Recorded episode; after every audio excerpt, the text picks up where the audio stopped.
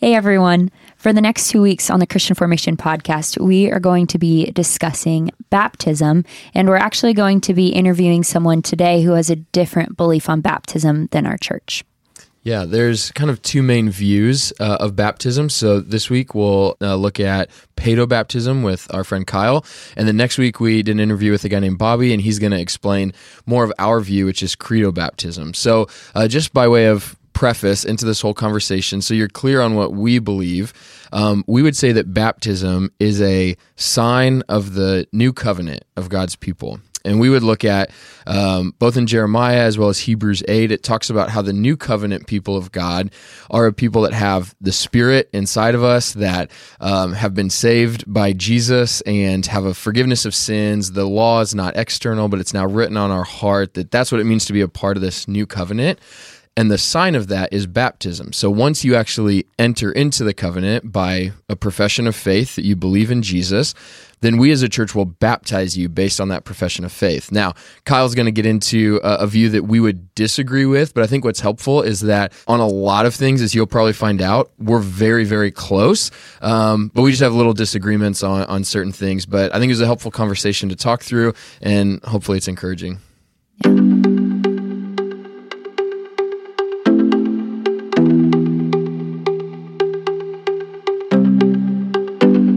Hello, and welcome to the Christian Formation Podcast. I'm Raven, and I'm here with Andrew, one of the pastors at Providence Church, and Kyle McClellan, one of the pastors at Grace Church in Fremont, Nebraska. The goal of this podcast is to help you live all of life with the presence of God.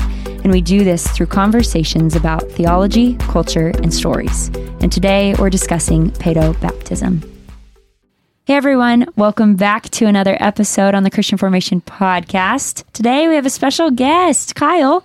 Thanks for joining us. Thank you for having me. Glad to be here. Yeah, all the way from Fremont, Nebraska. Uh, you know, it's a it's a long drive. What it feels say? like a long ways away. You know, it's better now with the bypass. It's I don't have to go through Valley and Waterloo and all the other unnamed little towns yeah. between here in Omaha. So it's it's nice. Yeah.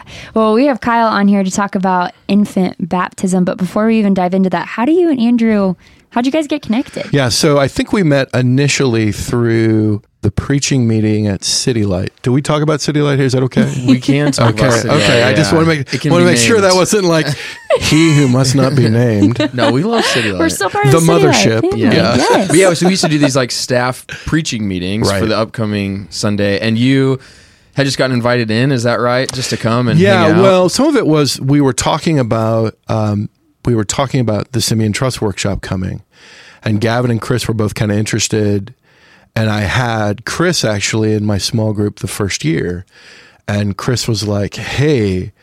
We do this thing every week, but like it's not as it's not as punchy as a Simeon Trust small group, and we really need it to be. Mm. Can you come and do that? And I think that's how we got introduced. yeah, yeah, I would have been. You were an intern. An intern yeah, you were an intern, just Light. kind of sitting in the corner, like, I, I didn't don't, know anything. don't call on me. Yeah, that's true. honestly, Oh my goodness. I'm just trying to sit here being really ridiculously good looking. Don't don't call on that's me. exactly please. right. That was the thoughts every week going through my mind. Oh, that's great. Well, Kyle, thanks for joining us. We are spending the next two weeks talking about baptism and looking at two main views, which is paedobaptism and credo baptism. So, Kyle, could you explain paedobaptism and credo baptism? Yeah. So the, uh, those two words are compound words. Baptism being the easy part of the the equation to understand.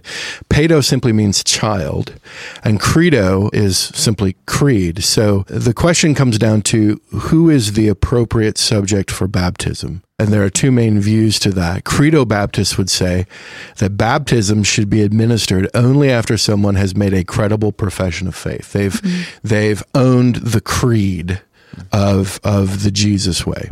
Paedo Baptists, however, would say that no, uh, the children of believing parents should be baptized. Now, to be to be honest, uh, Paedo Baptists are also Credo Baptists. If an adult comes to faith in one of our churches, a Presbyterian church, and they've never been baptized, we would baptize them on the basis of their profession of faith. So you would classify yourself as a Paedo Baptist. Yes. and we would be at Providence Credo Baptist. Even though we disagree a little bit, what's helpful is to have your understanding here. And so I think what might be helpful, Kyle, could I give you just a, a few random rapid fire questions just to kind of set the stage a little bit for people Sure. that maybe are new to this Paedo baptism idea or if they just have like kind of a faint picture of it? Andrew, I'll take baptism for 500, please. Great. Okay, number one, do you believe that baptism saves babies? No. Okay. Do you believe that baptism takes away the sin of a baby? No.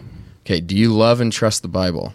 Yes. Okay, and is your whole argument for baby baptism centered around the stories in Acts about household baptisms? No. Okay, so here's why I think that's helpful. Because I think those are common misconceptions that people will assume that anybody who baptizes babies think that it saves babies, it takes away their sin. They're not really getting their arguments from the Bible, or they kind of cherry pick some stories and they say, okay, this is why we do it. So, with that being the stage, I think a lot of what people maybe assume when they think of Paedo Baptist is more of a Roman Catholic view. Is that would you say that's kind of true, especially in our? I think it's true, and particularly in Nebraska. Um, so, Fremont, for example, it's a town of roughly 30,000 people, given the greater Fremont metropolitan area. The Catholic Church claims half the households in our city. Wow.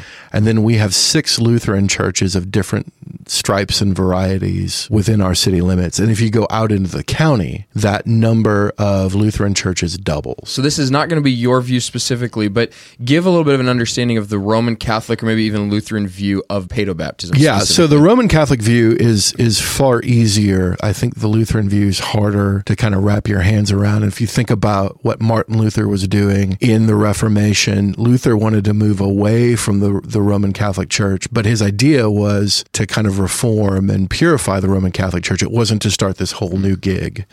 So it's kind of like Roman Catholic, but it's not yeah, right. and trying to really put your finger on that can be hard at times.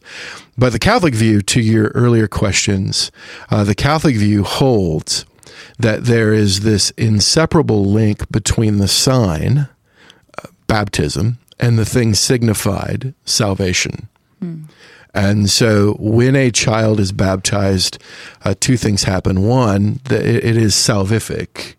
So they have a sacramental view of grace, that saving grace is imparted through this sacrament of baptism. It's also imparted on an ongoing basis through the celebration of the Mass. They would also hold that that's where original sin is washed away. So baptism in the Roman Catholic Church has has uh, has two functions. It washes away original sin, and it also imparts salvation. Yeah, so they're tying the idea of baptism to the salvation, but you're saying that's so that's not your specific view. So you would still baptize infants, but that that is not your view. So give me a summary then of, of how you understand uh, baptism. Yeah, so Reformed Presbyterian view um, comes about, and there's three questions you have to ask, and uh, by the time you answer those three questions, you've kind of predetermined where you're going to fall on the Credo Baptist, Paedo Baptist spectrum. Uh, the first question is when you think about the relationship between the Old and the New Testament. Do you think of that primarily as a relationship of continuity? or do you think of it as a relationship of discontinuity?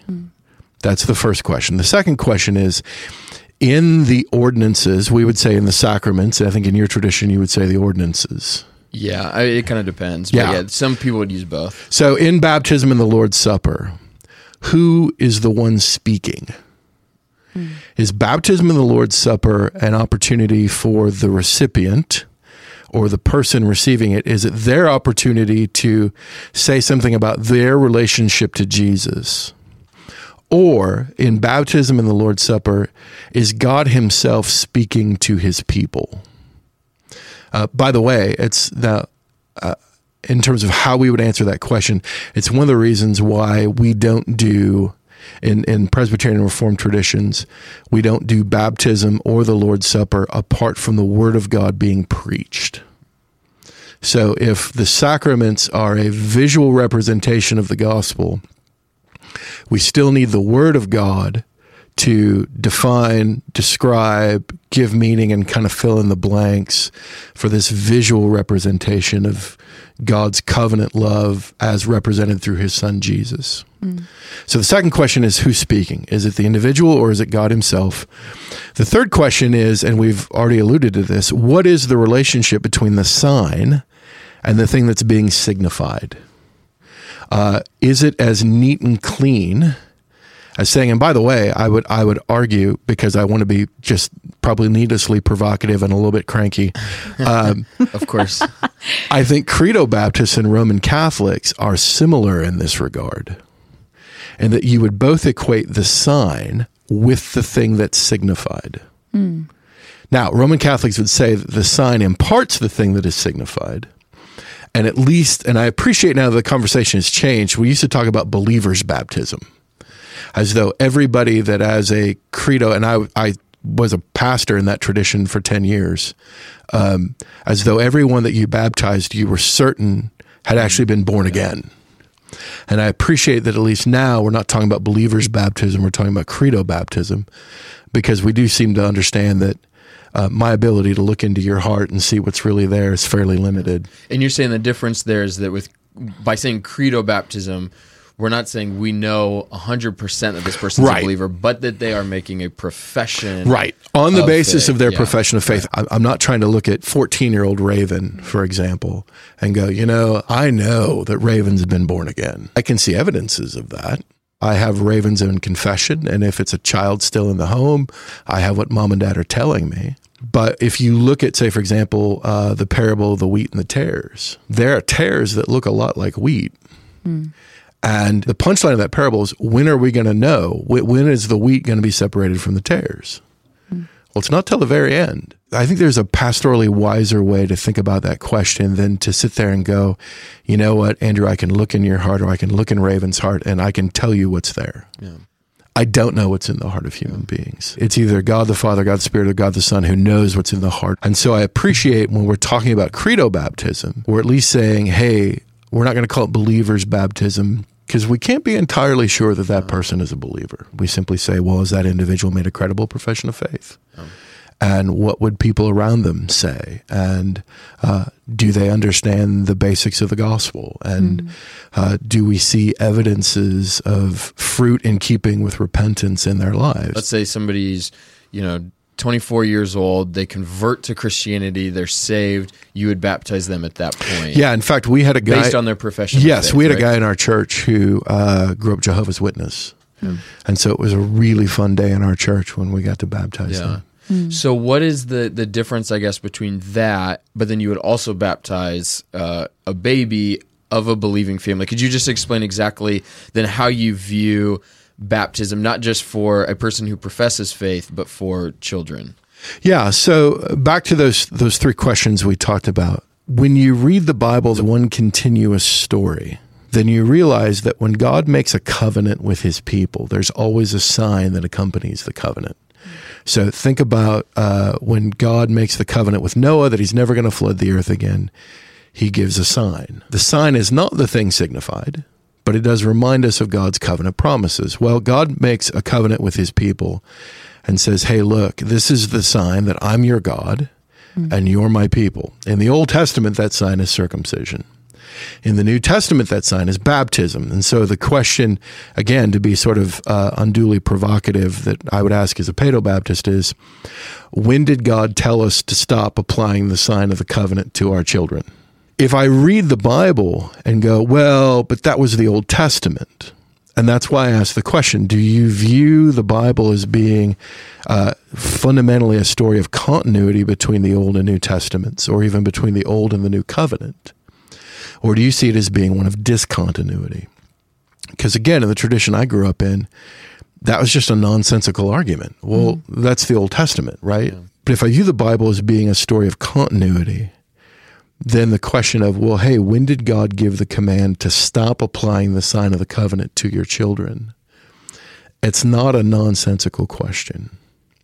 So, uh, to your earlier question, this isn't just about cherry picking some texts from Acts that, by the way, both Credo and Paedo mm-hmm. Baptist point to. Yeah, right.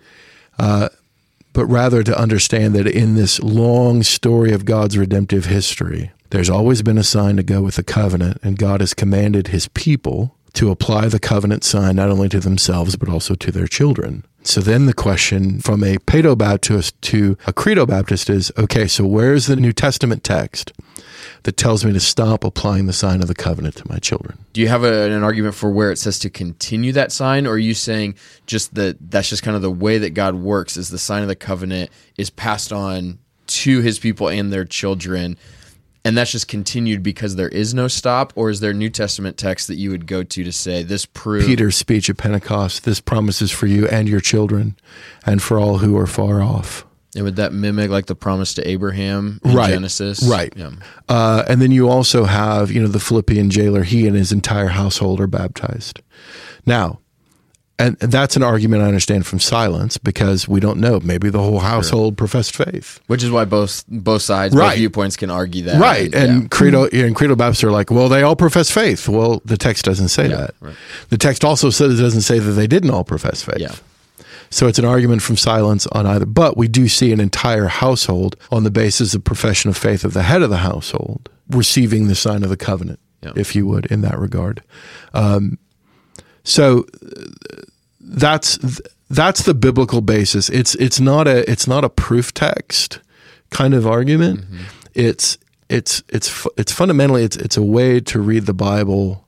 Uh, that I'll be honest, it's very different from the way I grew up reading the Bible. Yeah. I think for most Credo Baptists, they would point to the new covenant being that, like new. And so it's a fulfillment of the old covenant, right? So the, the sign of baptism changes. I think a lot of people could still say there's continuity, but the new covenant still is new. There's something different and full that's Correct. happening there. So this sign would be different. What would your response be if someone's arguing that the new covenant it's just like a totally new thing? Because that's a little bit different than a baseline covenant theology that Right. you hold to, right? So Uh, yes and no. I mean, my question again would be, well, where's the text that tells me to stop? If that's the because there is clearly a text that says, I mean, when Jesus gives the Great Commission in Matthew 28, we understand that the sign of the covenant has changed. It's now baptism. rather than circumcision. Right. Right. So where's the text that says, why doesn't he go on and say, and oh, yeah, that's only after you profess faith in me? Hmm. In light of a New Testament text that says, stop it, we're going to continue to. To baptize babies. And let me just say this. and This was a really interesting thing. Several years ago, one of the Ligonier conferences, R.C. Sproul and John MacArthur were talking about paedo baptism versus credo baptism. One of the things that R.C. said I thought was really helpful, and MacArthur agreed. He said, listen, if you came to faith in a like a Bible believing Paedo Baptist tradition, and those were the people that discipled you, and those are the people that loved you, and those are the people who both taught and showed Jesus to you, it's going to be really hard to accept a, a Credo Baptist argument. Hmm. And he said the same thing is true if you grew up in a Credo Baptist church that did those things. So he talks about there are sort of heart arguments that are really as compelling as anything else. And I will say, I mean, I think if I had grown up in a tradition or in a church that was a little more uh, rigorous and a little less ridiculous in some things, I might not be a Paedo Baptist. And if I hadn't served in a tradition that, um, you know, baptism was basically a get out of jail free card. Like, I'm not following Jesus. I show no evidences of the new birth in my life. But darn it, Pastor, I was baptized when I was 12, and once saved, always saved. Hmm. Uh, if I hadn't been in that kind of a tradition, you know, I, I don't know. I mean, the Lord knows He's sovereign over that. But that argument resonated with me. So I think if, you know, for those of you who are at Providence and you're like, man, this is a great church and we're being taught the word and people are both teaching and modeling Jesus to us and we love our pastors, this is not a Presbyterian trying to argue you to the dark side of the force, right?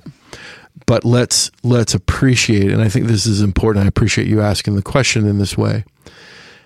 There there is a biblical argument to be made on both sides. Mm-hmm. Now we disagree over those things but i'm not sitting here going you know i don't i don't think andrew or raven are really christians. I mm-hmm. mean they're they're not. Mm-hmm. But there are paedo baptists and even some credo baptists who would go eh, i don't know.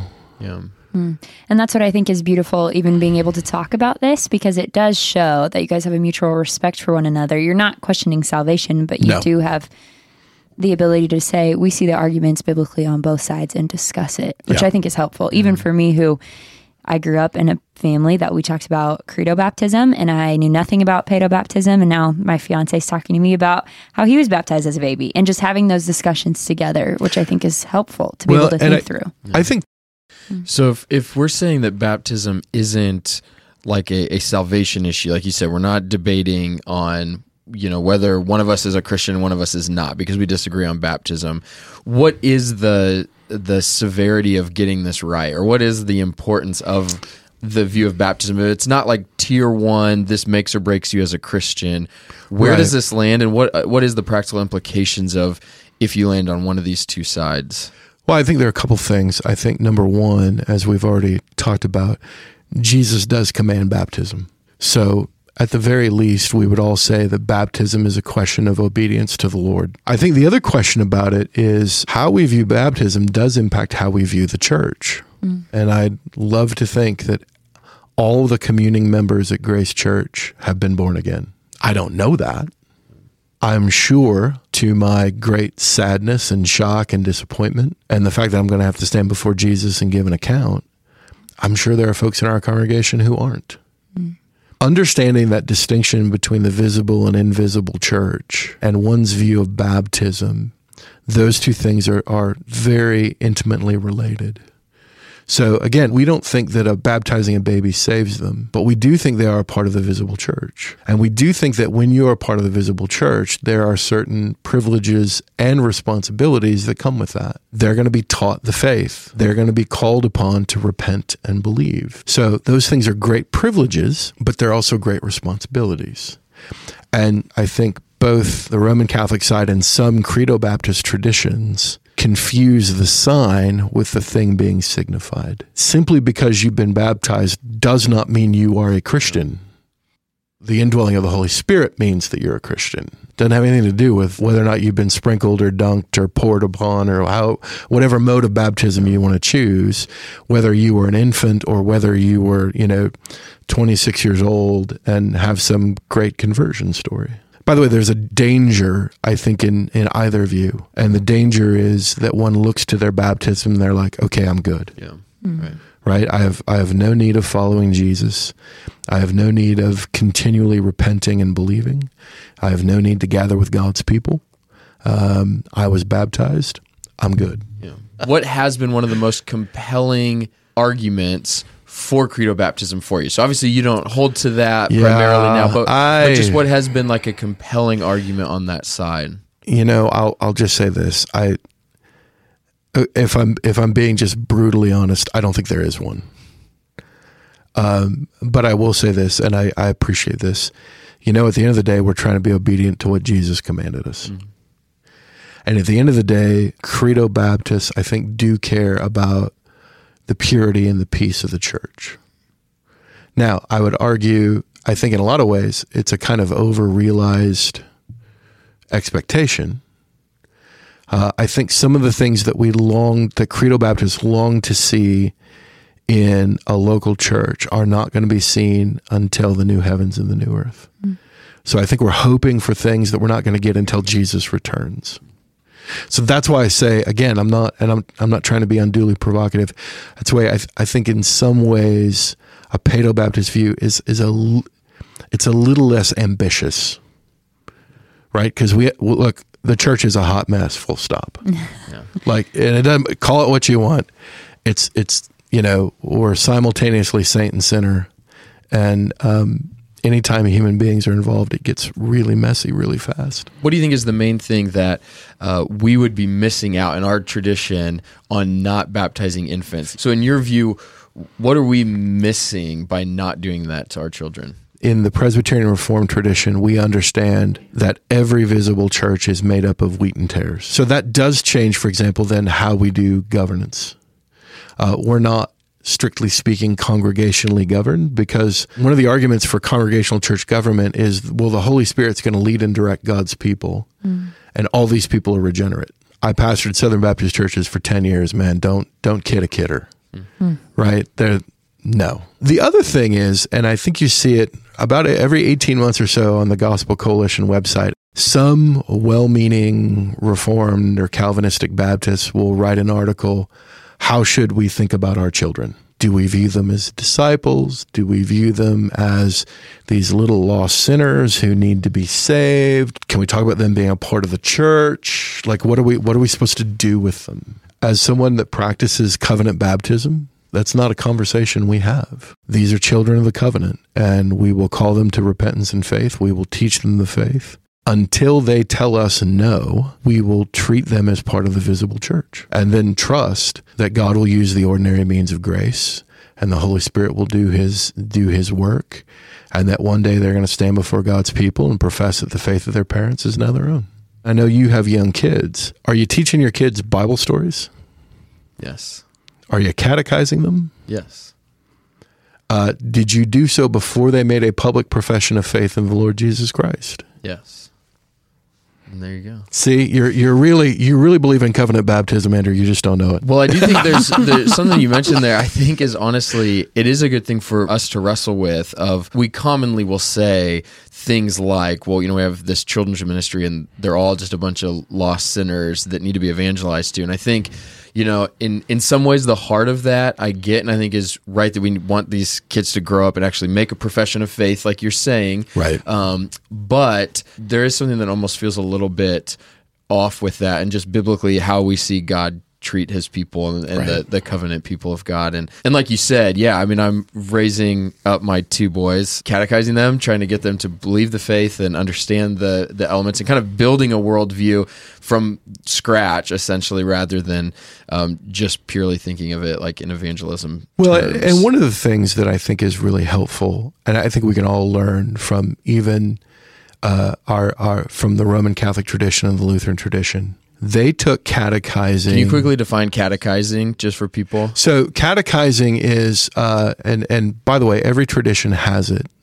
Uh, it's a it's a formal series, usually in terms of question and answers. Um, so now I think probably the most popular sort of modern rebranding of catechizing would be the New City Catechism. That's what I use. Yeah, and by the way, that's a great resource and would really encourage anybody to do it. Ours is older. Ours is about 400 years old. It's uh, we have the Westminster larger and shorter catechism, and so it starts with questions like Who made you? God. What else did God make? God made all things. Why did God make you in all things? For His own glory.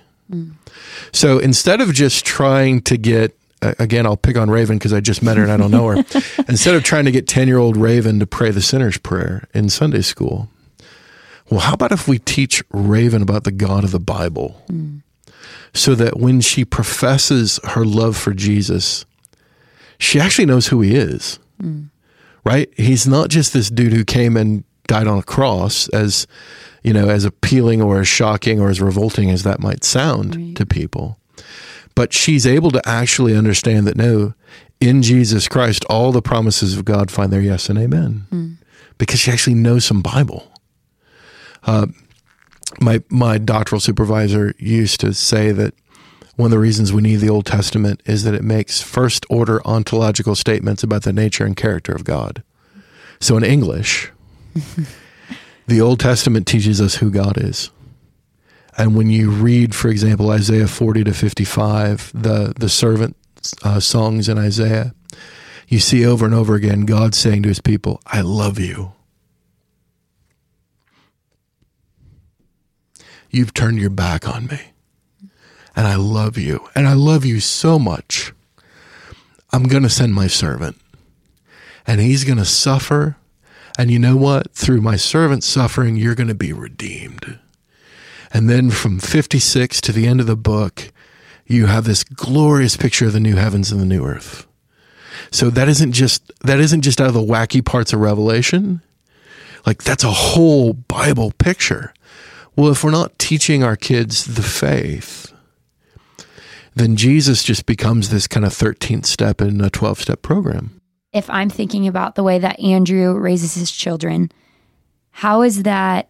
Maybe I'm just not understanding the connection quite as well as I probably should. But I'm thinking, okay, so baby dedication, which we see in a lot of churches. I know you're making a face. Um, we see that in a lot of different. Because different. at that point, I'm just saying, just add a little water, man. well, we don't do baby dedication. Just add a little water. There you go. Wait, we, we, do don't. parent commissionings. Oh, baby, there you see. So we commi- which is close. Yeah, which is close. So Can you explain the essentially, difference? We are. oh, there's a huge difference. So we are not dedicating the baby to God, essentially, which is kind of what baby dedications are, is that we're like dedicating this child to God. What we're saying is, as a church, we're commissioning these parents to make disciples of these children, which is very close to Kyle's viewpoint, which is why he's smiling. which we see as a biblical oh. thing. We just wouldn't understand that to be the purpose of baptism within the new covenant. Right. But we still see, but I think, yeah, what's important is to see the heart there that God has given these parents, these children within the, the community of faith to be raised as disciples. You're so close, baby. And so You're so close. Well, I think that's why I get confused because I think, okay, they are so closely aligned, but we don't see that as a sign of baptism in the new covenant. Why? No, because we would see the the sign of baptism to be Kyle's so excited that he thinks he's convinced Raven. He's dancing over here. Because we would just see it No, not I'm, as, I'm moving rhythmically because Presbyterians don't dance. as the I can't even remember what I was trying to say. I'm confused. Okay, so why would we not see it as, ba- or why would we say then, if those are so closely aligned, we do parent commissioning. Yeah, why do we not see baptism as because we we see parent commissioning as kind of what Kyle's talking about with the continuity. We still see that in in part, but we would say the new covenant not only did it change the sign of baptism, but it changed the the like purpose of it in that we would say it is for the new covenant people of God, which is where Kyle has talked a little bit about maybe an over realized expectation of what the church is, in that we're trying to say that the church really is made up of people who have a profession of faith, not just the profession of faith and their Right. children. So we use baptism for that, seeing that as the new covenant sign. But we do also see that I don't think we want to just see children as these lost sinners that happen to be around. These that we need little pagans evangelize who to. need Jesus. But that God has given those children to believing parents to make disciples of them, which is Right. why we as a church commission parents for their God given mission to raise these children up in the way that they should go. when I was matriculating at the Southern Baptist Theological Seminary, uh, they would talk about it in this way. When you look at the Great Commission, and particularly you look at Matthew 28 19, it's go therefore, make disciples of all nations, baptizing them. So they would argue that discipleship um, precedes baptism. So until one is a disciple, one ought not be baptized. Now, where and this is where we would we would differ. We would say, well, uh, Andrew's boys are going to be raised as disciples because his parents are believers and they understand that oh yeah in the old testament god tells his people to raise and train up their children in the way in which they which should go. So uh, it's we're saying yes baptism is is the sign of the beginning of a life of discipleship and we hope that we are discipling them to the point that then they are going to profess their parents' faith as their own. But even if they don't, those believing parents still have an obligation to teach their children the faith. Your kid may never profess faith in the Lord Jesus.